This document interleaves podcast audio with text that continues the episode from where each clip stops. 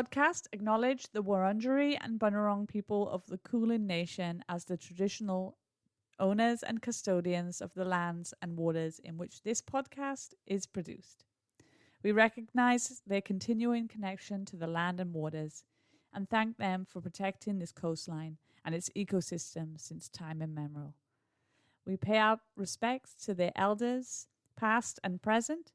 Sovereignty has never been ceded it always was and always will be Aboriginal land. Welcome to Tree Talks Podcast, the podcast that branches out into the world of trees one episode at a time. In this episode, we're talking to Professor David Lindenmayer, an Australian scientist and academic. He'll be talking about his many years within the landscape ecology, conservation, and biodiversity. I hope you enjoyed this episode. Thanks for listening. I, I actually was born in Melbourne a long time ago and uh, lived there for about the first 10 years of my life. And when I was, I think, yeah, I was around about 10, my parents moved to Canberra. And I lived, to, lived in Canberra for another seven years. Went to school, primary school and high school here. And my father, towards the end of my high school time, my father really interested and passionate about birds. And I used to be sort of intrigued about how my father would associate with these people that would only have to hear a bird fart from 400 meters and they seemed to know what it was. So eventually um, started to get a bit interested in the environment. When I was a teenager, I was I was mesmerized by football. So I, I played a lot of football. Uh, and that's Australian football, not no uh, soccer. Oh, okay, great, cool. And then I spent a year playing football in Europe, um, but wasn't good enough, so came back to Australia and and um, then got interested in marine biology. So I, tra- I went to Townsville and studied marine biology for a while. Didn't like Townsville very much. It's pretty rough, pretty rough town and decided to come back to Canberra to study at ANU. And a friend of my father's was was interested in he was working at CSIRO and he was interested in wildlife surveys. And they're doing surveys of military training areas for biodiversity. And I kind of really got interested in that. And um, from there, I did an undergraduate degree in forestry and wildlife, and then in the early 1980s, I started working in forests in Victoria. And from there, I've sort of kind of stayed with forests and biodiversity ever since. So this is my 41st year of working in the tall wet forest in Victoria. Wow. Yeah. That transition from football to marine um marine conservation was um that is an extreme contrast. Was that an easy transition because they another passion of yours to follow, or? Uh, I got, I got bored with um, professional football. I wasn't. I knew. I knew the minute that I I started playing in the Netherlands that I wasn't good enough. So, um, I played semi-professionally here, and I got a scholarship to go to to play with a huge, huge um, team in the south, of the Netherlands called uh, PSV Eindhoven. It's a massive team. So I think it's second or third, second biggest team in the Netherlands. And the Dutch were the, they weren't world champions at that stage, but they played in two successive World Cups, 74 and 78. So, and, and the team that, the, the company that sponsored the the the equivalent of what's the A League here now was Philips, and Philips, uh, that's the electronics company, was the um the sponsor of the league, and their headquarters was Eindhoven. It's in the Netherlands. So Philips is a Dutch company, and so I ended up there, and I had fun playing, but I realised I wasn't the right physique. I, I'm not. I'm you know only about six foot tall, a little bit under that. And I've got very small hands like Donald Trump. but we don't judge. We don't judge here. I wasn't suited to be a goalkeeper. And um, so I realized that, but I was also bored. Train, training in those days was very, very mechanical, not very creative. And I was actually more interested in the travel and and the landscapes than I was kicking footballs after a while. So when I came back to Australia, I played for a little bit longer because I was on a contract.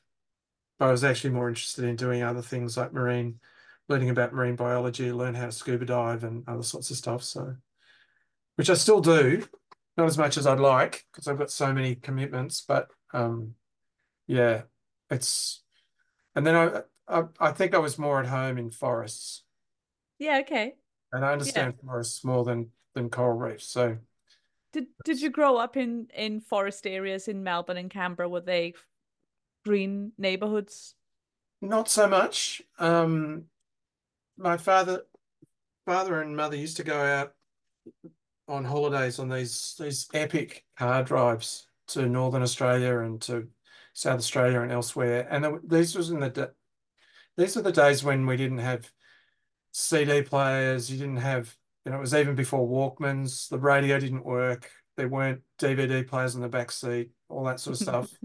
no laptops. You know, iPhones, anything. So you had to learn how to entertain yourself and be bored and look out at look out at the the environment out the window of your car. And so uh, I began to think about landscapes, maybe subconsciously, and that's where that that sort of yeah, that's sort of where it went. I imagine that your dad as well would observe all the what the birds and that that he would acknowledge and maybe share that with you. Would would that be interesting, or you kind of? Yeah, eventually it became, um, eventually became more interested in in going to some of these these natural places. Uh, my mother didn't like didn't like it to begin with. Both my parents were very musical, and I, I didn't inherit the ability to read music very well. I've sort of forgotten that over the last 40 years, but I have inherited a very good ear for birds. And that's that's a, an important part of the work that we do still. Yeah, so there's they both of them had a big influence on thinking about the environment. They never really they never told me what I should do or anything like that, but they were just they were very my mother in particular came from a very small town in Queensland. She was a mu musical prodigy at age four she was playing the, the organ in the church in this tiny little mining town in, in central Queensland, earning money for the family that way, sitting on wow. milk crates, on milk crates where they delivered milk in bottles with tops, silver tops. And um, she always believed that the key to life was education. Mm. And uh, so that was her way out of this little town. And then into Queensland and the university there at a time when you know less than half of one percent of people who'd gone to school in Queensland actually went on to to university. So it's a pretty pretty amazing time. And my mother, who's recently died, but had has always had this sense of the importance of education and lifelong learning, those kinds mm. of things. So yeah, interesting when you went you said you worked at forest you started working in forestry in in victoria was that for private or um pub um yeah so so what happened towards the end of my degree my um lecturer in invertebrate zoology um was really quite an inspiring woman and she was strongly connected to someone who she'd she'd studied with at the same time uh, who was a lecturer at another university, but, but had established a research project in the tall wet forest in Victoria and needed a field assistant to support that work. And I I knew a lot about bushwalking. I knew how to handle myself in the field. Um, I'd done a lot of trapping and other things. And so I ended up with this job working for him. He was at a university in northern New South Wales and I was working on my own in the forest in Victoria, basically running his project for him. And I, yeah, so it started in July 1983 and it's still going now. It's coming up Oh, to wow. first year. Yeah. And you're still involved in it? So what happened was that it, the project went for a year and then the money ran out. So I I um I decided to I was going to go wandering. So I went to Europe and the US. It was a typical thing for kids to do in those days. So I wandered around for about a year and a half and then came back and I decided I wanted to be a school teacher. So I, tra- I went to Adelaide and did teacher training. But in the next year, my mother got really ill and my parents had split up. So I needed to come back to Canberra to look after my mum. And so I was, t- I was teaching little kids during the day. And I started my, what then it was a master's. I did a master's at night. And after a couple of years, uh, I converted that to a PhD. So it took another year. So I finished my PhD in three years. And I was teaching for the first two of those three years. I didn't get a scholarship, so I was teaching little kids during the day. Yeah, and um, so yeah, it was pretty full on, but but a good experience. And then then I was offered a job with the Victorian government, so I moved to Victoria for the best part of three years and worked down there, still working in those forests. So my PhD was in those forests. Yeah. My first year as a technical officer was in those forests. So that was 83, 84. And then I started my PhD in 80, early 87 and and then kept working through the forests then. And it's been continuous ever since since then. Or have you noticed any difference since all um since those decades of working and being in that this forest? Have you noticed a change or Yeah, lots of big changes. Uh, um, so right through, so from the early 1920s, there was a policy of liquidating old growth forest and converting it into uh, young, fast growing, tall, straight, non defective trees. And that policy went right through to the late 1980s. Wow. And so I've really noticed over the years a massive change in the in the extent of old forest, which is now really, really rare. So so for example, when I first began working in those forests in Victoria, we had about one one in every three trees had an animal in it. The big, big old trees. yeah. Now that's fundamentally changed and it's out to about one in every eight trees. And those trees are extremely rare in the landscape now. Mm. And and so we've seen really marked declines in populations of a whole range of animals. So for example, the, the greater glider, which is one of my favorite favorite species, would be the most common animal we'd see in a spotlight routinely. And that that animal is now extremely rare. And we hardly we don't see it virtually at all. It's declined in, in the last 25 years, it's declined more than 80%. And other animals like Leadbeater's possum have declined by 50%. Yeah. And so because of these this research, this is able to help change those policies and to influence what happens within those areas. So what's what's really happened now as a consequence of our long-term work is that this area, which is the most productive forestry area in Victoria, has also been the most heavily logged. And as time's gone on, we've looked at the ecology of the forest, the ecology of plants and animals, but then understanding disturbance, and then through understanding disturbance, understanding the impacts of fire, the impacts of logging, and and then into resource management and understanding what the extent of the resources that are left over. And it's really quite it's quite profound to see the fact that there's almost no timber left in the most productive timber catchment in all of Victoria and probably mainland Australia, frankly. And and so the industry has basically cut itself completely out of resource. And at the same time, we've seen the industry shift from being a timber industry to largely a forestry industry, which is about primarily wood chips and paper pulp and box liners and things like that. So we've seen the industry shift quite dramatically in that 40 years to, to an, an industry that was dominated by high volume, low value forest products, wood chips, paper pulp, box liners, you know, those kinds of things. And at the same time, the, losses made by industry have skyrocketed and the number of people that are employed in the industry have collapsed. Mm. And to the extent where the industry is no longer uh, sustainably sustainable financially from the part of the Victorian government. So, for example, in the last two years, the native forest logging industry in Victoria cost the taxpayer nearly $270 million. And, and that's not including all the debts and the other, other kinds of things. So that's, that's one of the, the major changes is that the social and economic fabric of how the industry functioned is completely eroded. The second thing that's really quite profound is the change in fire regimes.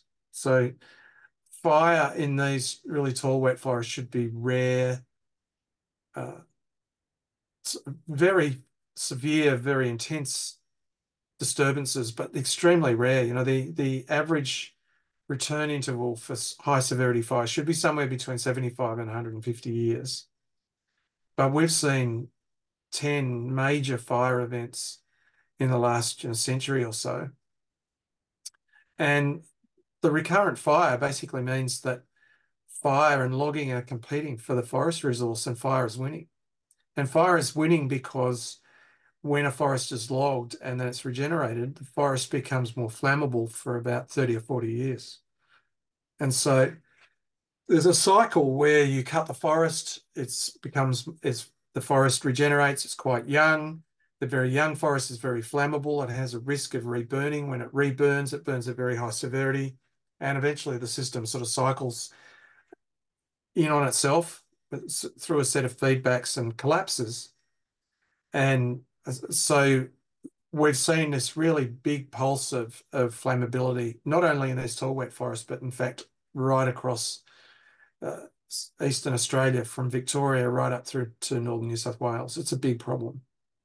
And when you say fire, is this um when you said like wet forests are 500 600 years of fire uh this kind of time range. Is this um human like first nations people that would use this burning or is this naturally what what the or, or this continent and, and the fires that currently are there are these again natural occurrences of fire because they're so flammable? How how does that okay so these tall wet forests and gondwanic rainforests that in, that occur within them are not places that you would naturally have seen burnt by first nations people okay so we need to unpack that a bit so cultural burning by first nations people is is pri primarily about creating areas of green pick for hunting animals. And so to be effective in that space for hunting animals, you actually need to do very small localized burns because the aim of the game is to bring bring these game animals to you. That's the energetics and efficiency of it. Because if you do large broadcast burns over huge areas, you're going to have you're going to have your animals dispersed over large areas. You're not going to be able to hunt them. It's too hard to find them they're everywhere. So part of the scene is to to do localized burns. Those localized burns, cultural burns, are also about bringing up food in in the ground layer, so tubers and other things. And so this is not those kinds of localized cultural burns are not really conducive to being applied in the tall wet forests. So cultural burning is very different to prescribed burning which is largely done now on an industrial scale uh, by Western forestry agencies in Australia. And they're both kinds of fire, cultural burning and prescribed burning, are different again to wildfires, which are started by lightning or arsonists under periods of extreme conditions. And so what we're really talking about here is the severity of wildfires. And what we see is that when a forest is logged or it's thinned, or even if it's prescribed burnt, it's much more likely to, to be a high severity fire.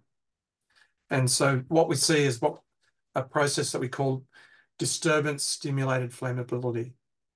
And so there's a post disturbance, whether it's logging, thinning, or prescribed burning, there's this period of elevated flammability that leads to the greater risk of higher severity fire across the footprint of that disturbance. And that, that pulse of extra flammability can last anywhere from five years to 70 years, depending on the disturbance, depending on the system that you're dealing with. Is there any, as well as tax um, paying, is there any other impact within people within urban areas? Oh, there's massive impacts of the changes in forests. So, yeah. so one is that when you elevate the severity of fire, so severity severity means how the fire burns the vegetation. Okay, does it burn the whole crown? Does it burn the the, the stumps of the the um the shrubs? Those kinds of things. So severity is is the impact on vegetation. Intensity is the amount of heat that's generated from a fire. Okay, they're different things. They're different measures of fire impact. And yeah, they're related. The more intense a fire, usually the more severe the fire is, and vice versa. Um, but high severity fires that burn in the crowns of trees generate enormous amounts of, of heat. And that radiant heat can kill people. And it does kill people, lots of people, as we discovered in 2009. So there's a direct fire effect, fire severity, fire intensity effect on, on people that live within or close to the forest. Okay, so that's that's one of the big issues. Another another really important component of all this is that, for example, when you log a forest, you produce literally hundreds of tons of logging slash, logging debris, tree crowns, lateral branches, tree ferns, vegetation that, that gets squashed by logging machines. And that material is let to dry, so it cures. And then after a couple of years, then you burn it and you create a bed of ashes in which to sprinkle the seeds to regrow a new stand of trees, right? So now that a large proportion of that logging slash, about half of it is volatilized as industrial smoke pollution, which is very bad for people's health. Now that industrial smoke pollution does all sorts of nasty things to humans, including increase the risk of of viruses moving into your respiratory system. And so there's a direct impact of logging on human health via this the smoke problem. Okay, so there's there are these these kinds of effects that are quite important. Now, the third thing that's that's very important in this space is that when you log a forest and then you regenerate it, you end up with very, very rapid rates of growth of young trees, which is one of the reasons why the forest is very flammable. But the other thing that happens is that those trees are growing very quickly and taking a lot of soil moisture out of the system and transpiring it through the leaves up into the atmosphere. And that dries out the forest. Now, the water that's generated by forests into water catchments is really critical for human consumption, including the five plus million people of Melbourne. And so, really, the aim of a water catchment manager is to make sure the forest is as old as possible because old forests produce the most water. Because young forests suck a lot of water out of the soil and that doesn't make its way into streams and the streams then don't make their way into dams and then the the the, the uh, level of dams is is lowered and you have to find your water from somewhere else, which means you have to generally get it from desalination plants. And when you get it from desalination plants, it costs you a lot of greenhouse gases to make that water. And so the water is very expensive. So you can see there's a number of knock-on effects in terms of fire risks, in terms of water supply, in terms of smoke yields, uh, and, and uh, the quality of air sheds, all those kinds of things that relate to the, the condition of forests. During all this time then, and you've seen the loss of biodiversity, the impacts it has on hum, human humanity's health, and what it does to the land and changing conditions within the environment we live in. Uh, have you seen any positive changes that's happened in your time of research? You know. Yes, I have seen very positive changes. Um, so, in May 2023, 23rd of May 2023, the Victorian government announced that it was no longer going to continue native forest logging because, uh, well, I think the likely reason wasn't environmental. I think it was economic. there was there's no resource left and it was costing the state a fortune. But that's a very positive outcome. So so now the challenge is how can we start to restore the forest given the damage that's been done?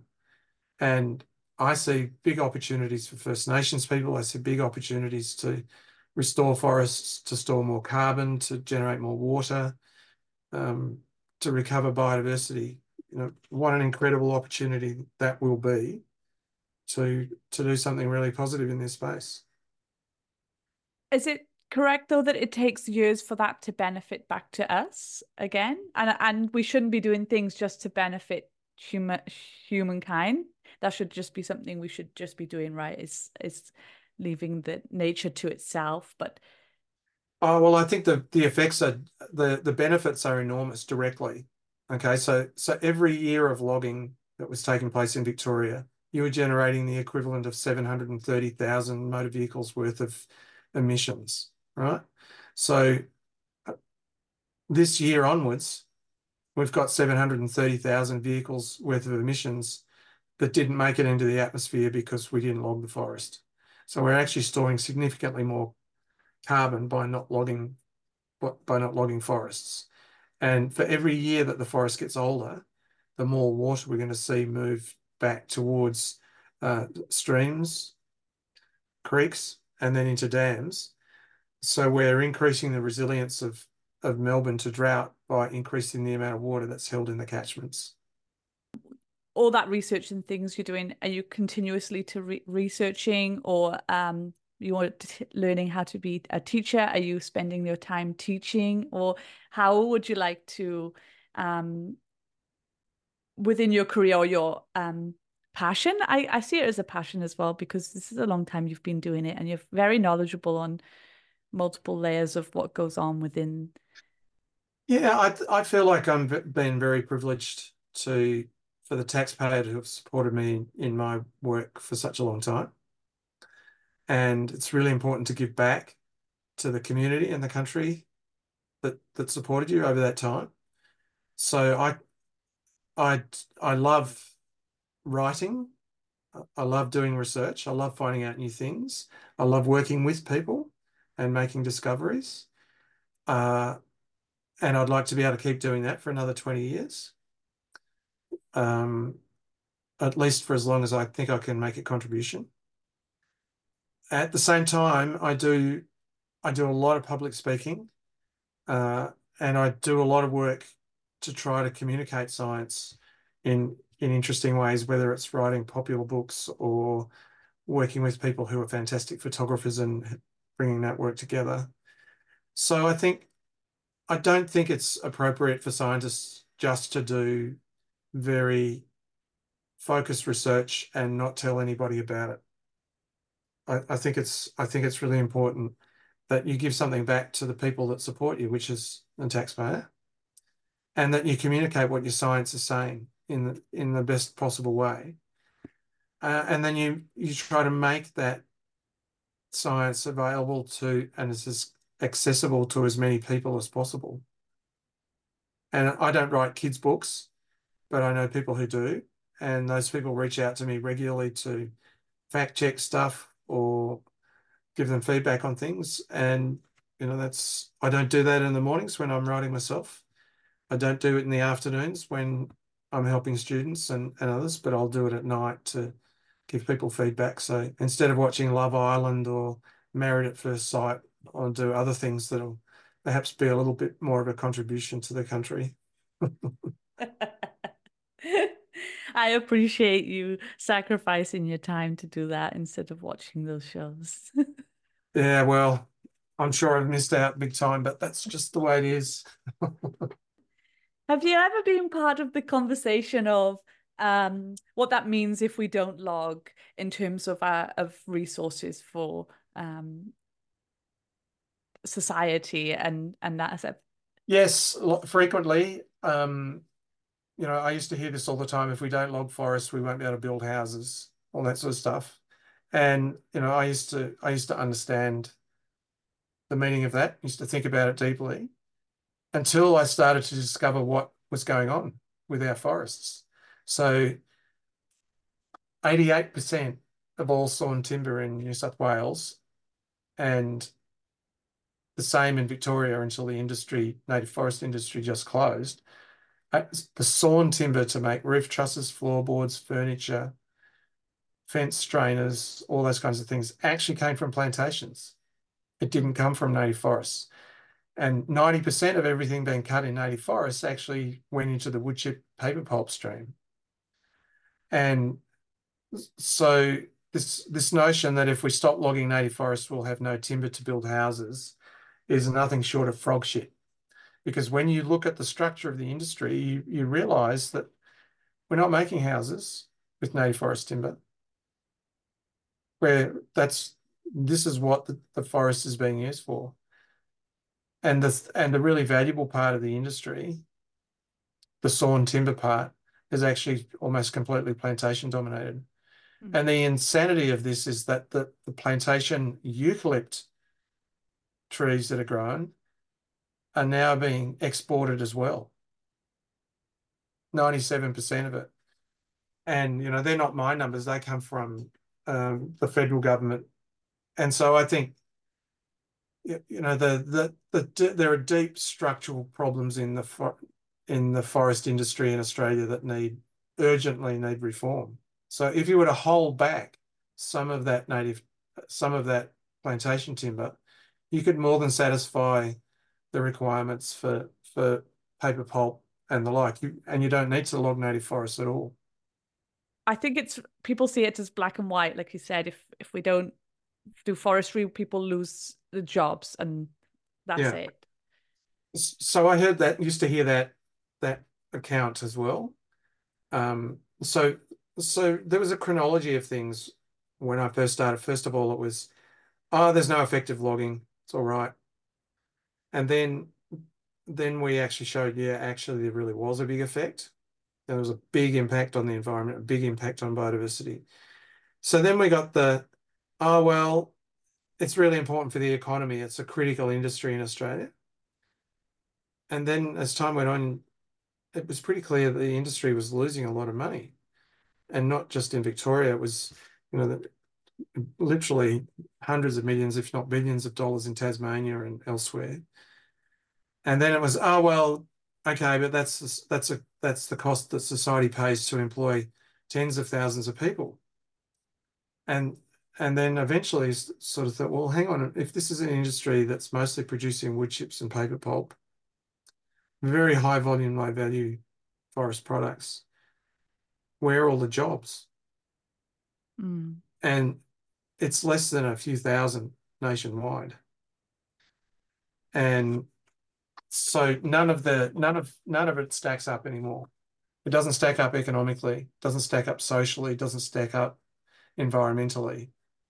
And I think there's far better things that you can do with a forest to, to give you much greater values to society. It's, you know, we've and we've actually done this now. We've done environmental and economic accounting, looking at the, the value of the different natural assets in contributing to regional GDP. And the value of water is 25 and a half times the value of wood chips. The value of mm. tourism industry is 20 times the value of wood chips. Even at, at uh, a shadow price for carbon at $12.23, the carbon value is still four times the value of wood chips. In terms of contribution, it doesn't it, it, just doesn't fit anymore. And I, I think finally, through all of the different angles of work that we've done, the the Victorian government recognised that they could no longer afford to keep propping this up, and the Western Australians came to the same out, outcome as well. But the rest of Australia, uh, do you know where they that? So the native forest industry in Queensland is mar- is very small. It's marginal and, and there's other reasons for that.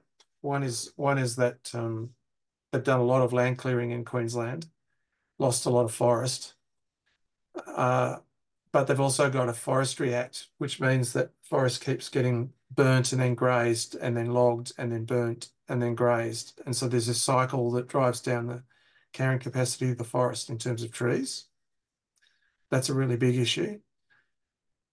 Um, and they've got a lot of plantations in Queensland, native plantations, and and native conifers like hoop pine, but they've also got a lot of uh, tropical conifers, um, Caribbean or slash pine, others. And so Queensland is a small native forest industry that's always been pretty marginal. There are attempts to resuscitate it, but because the forest has has been overcut and then overmanaged through fire and grazing, that's that's a deep-seated problem. In Queensland, New South Wales, southern New South Wales is like Victoria. It's a basket case, and it has been for a long time. And it's an industry completely dominated by the Eden wood chip mill, where almost all the wood goes through there. And the industry, it costs more to cut a tree down than you get for, for the tree. And it, and so the management costs way exceed the, the stumpage for taking the tree out of the ground. Northern New South Wales is a little bit more difficult to reconcile because there's a lot of small mills and a lot of small sort of bush owners there and a lot more private land. So the structure of the industry is different in different regions mm. within that state and then between the different states. Tasmania is a lot more more difficult to work out how to sort it out because Tasmania is so poor relative to the rest of Australia. And Tasmania's GDP is about a third of the ACT's. And the industry has always been thought to be fundamental to the economy of Tasmania, but it but it doesn't employ many people, and and they're by and large not very well paid jobs. Uh, the total industry, plantation industry, and native forest sector in Tasmania is about 800 people. Mm. So it's tiny, just despite the impact that they're having, because they are logging old growth forest in Tasmania still. Yeah. So yeah, this I think solutions are going to be different for each state. Yeah, uh, not one stop shop for No. But I do think that if the federal government stepped up and had a proper carbon methodology, then the, the value of the forest for carbon storage in Tasmania would would completely overwhelm the industry and and uh, Tasmania would actually have a significant source of income to be able to do other things like build their stupid football stadium, uh, but do more important things like make sure there's enough doctors and nurses in their different hospitals and deal with with uh, the housing crisis in Tasmania. Uh, you know, so I, I, mm. I think this is a, a situation where the federal government needs to step in with the appropriate carbon methodology to unlock the income streams that are important to tackling disadvantage in that state. Are there other countries doing super well that there's already research being done that other countries should be following or um, taking note of? So I think one of the most interesting countries in this space is actually New Zealand. So so New, New Zealand had prolonged shit fights over forests for decades. And eventually the New Zealand government woke up to itself and realised that the, the native forest logging sector in New Zealand was going nowhere, but it was causing enormous angst and social dislocation. And so they, you know, 20 years ago, they just pulled the pin, said enough's enough. We're not going to prop this up anymore. We're going to invest in plantations, going to unlock investment in plantations, and we're going to unlock investment in their conservation sector, their national parks and reserves. And and uh, New Zealand hasn't looked back. That's incredible. Yeah. And they're literally our neighbours, so yeah. We, but New Zealand's been ahead. Of, New Zealand's been ahead of Australia on lots of things, same-sex marriage, you know, mm. native forest logging, all those kinds of things. And you know, for, for a very small country, it's got some uh, very advanced thinkers in this space, which I think is wonderful we know that climate crisis is the serious thing that's happening and we know that trees are highly important to it it's this where we can help is keeping trees and planting more trees and and keeping the old growth. Um what why do you think that it's so slow for society to to change and to qu- quickly make decisions to say like as you said, like New Zealand doing amazing things? Because it's because it's all natural resource industries are, are packed full of a small number of people with very large amounts of vested interest. Okay. Mm. So if if you or I were to go to the halls of Parliament House on Monday here in Canberra, you would see highly paid professional lobbyists for for the the forestry part of the the forestry union that oversees native forest logging. You would see a highly paid economist for a uh, highly paid lobbyist, sorry, for um, the the Australian um, um, Forest Products Association, AFPA, right? So, so those people are in Parliament all the time, lobbying all the time. Uh, they don't they don't have to speak truths. They just have mm. to lobby. Mm. And and so that then gets in the way. You know, large parts of Australia that have forests would have been far better off 10, 15 years ago with the regular income streams associated with uh, protecting forests, not only for biodiversity reasons, but also carbon storage reasons. And then, and then with some strategic infrastructure, you can create additional tourism assets and, and uh, you can, you can see significant regional rejuvenation of economies. And that's think it'll... fundamental. And that's been seen worldwide. People yeah. have hundreds of case studies about about how you make transitions well.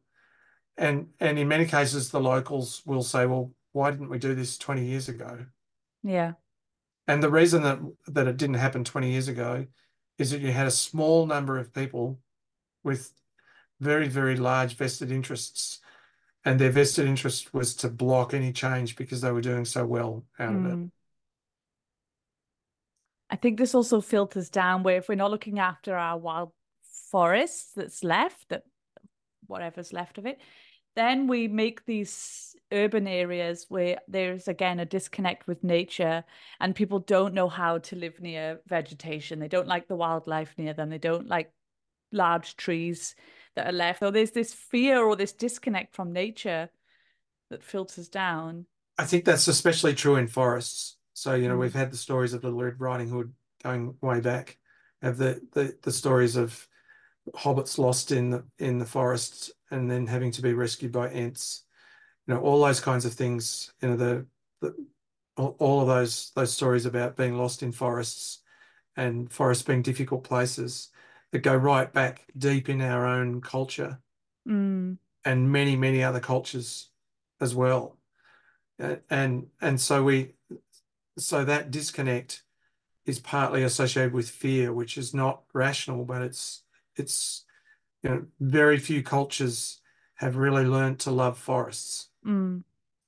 And you know some of the earliest the earliest earliest historical accounts by humans on stone tablets are of of regions of the world that were deforested and how rapidly they changed. You know, around Rome, uh, Morocco, Tunisia, um, Iraq, Iran, those kinds of places where the legacy of, of change two or three thousand years ago is still with us. Oh gosh, We've got a lot lot of work, eh? we have a lot of work, but it's also a lot of opportunity. You know, yeah. putting forests back together again. So the exit of native forest logging in Victoria opens up enormous opportunities to restore forests to, to store more carbon, mm. to we're going to have to put artificial cavities and other things back in the forest because of of the damage that we've done to the forest over the last 60, 70 years. We're going to have mm-hmm. to do a lot of work to control feral deer because deer absolutely smash regeneration of forests. And deer are ruminants, so they're producers of greenhouse gases. But there's industries associated with harvesting deer and controlling deer. You know, there's an estimate of more than a million deer in Victoria. So, so if we're going to control deer, we're going to have to we're going to have to remove two, three hundred thousand animals every year. Yeah. And if we do that, then that's a hell of a lot of deer flesh, and we should be thinking about how we can subsidize it to start it to make it work in terms of the wildlife in the area when you were researching wildlife and and you see the loss there was that ever considered in in conversations about the loss that we're losing wildlife was that or do you think only recently in the last few years that people start realizing the amount of wildlife we're losing? Uh, I think it's only been in the last few years we've been able to to to um, push the story that not the story of the science, sorry, that many species of many animals do not leave an area when you log it. Mm. They just die. They die on sight. They're gone. Mm. And so the animal welfare people are starting to, to go, oh my God, this is actually serious stuff. It's not good. So, mm. uh, but in the early days, people were saying, oh, look, we don't log that much forest. It's not a big deal. And the forest grows back. So it's all fine. And, and as time's gone on, we've actually discovered that it's actually the most productive bits of the forest where the trees grow fastest, where the animals want to be, not surprisingly. It's just the same as we live in Melbourne, Sydney, or Brisbane. We don't live 200 kilometres west of Alice Springs. And so these animals are strongly associated with these environments and and they're highly productive places that just so happen to be the places that people want to cut down at the same time. And so there's a strong spatial conflict between where animals live and why they live where they do, and and that conflict with with people wanting to cut the forest down. Mm. And so so so there's quite a deep science now to understanding that where you log the forest is the wor- uh, the most important. It's the worst place to log because it's where the conservation values are highest. And the more logging we do in the landscape, the fewer animals we have. And the fewer animals we have, uh, the more precious the remaining areas that aren't logged become. But then the bigger the damage when you do log those places. So again, there's some some nasty interactions that take place that that uh, really erode biodiversity in a pretty serious way, like this. Mm. Yeah. I'm really grateful that you've yeah that you've spent all this time doing the research that you have this passion I, I appreciate that you take the time to share that and I, I highly recommend anybody to check out your books uh, are there anywhere else that you encourage people to look at like you've got lots of research papers so if anybody can access those they're good too yeah people never read research papers which is why we convert them into other communications products including the forest wars book which is coming out in march um, I have to give a plug for that. That's really a, a sort of a potted history of 41 years of frustration listening to myths peddled by industry relative to the to the reality of what's happening. So uh, I think creating other communications products, be it uh, little films, um, beautiful coffee table books, um, podcasts, all these kinds of things are important to be able to connect with people to to illustrate to them that there are there are important things to be done. And and we can make the world a better place. And it is important to make it a better place because it's a key part of who we are as people. You know, in the case of Melbourne, Melbourne's five million people, and it sits on the doorstep of some of the most remarkable forests in the world that nobody knows there.